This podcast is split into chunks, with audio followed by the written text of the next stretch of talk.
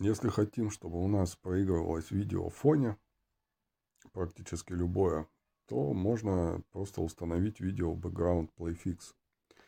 Для этого переходим в дополнение, менеджер дополнений. Вот здесь в поиске вбиваем название. Так как оно доступно для Firefox Android, то проблем никаких. Нажимаем «Добавить».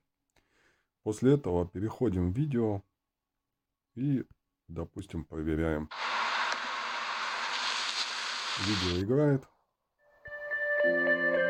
Переходим во вкладки. Переходим куда нам надо. При этом, допустим, э, открываем другое приложение. Ну, допустим, любое там проводник какой-нибудь или еще что-нибудь. И у нас в фоне спокойненько играет музыка. Единственное, что может ее убить, это если Android начнет убивать сам Firefox,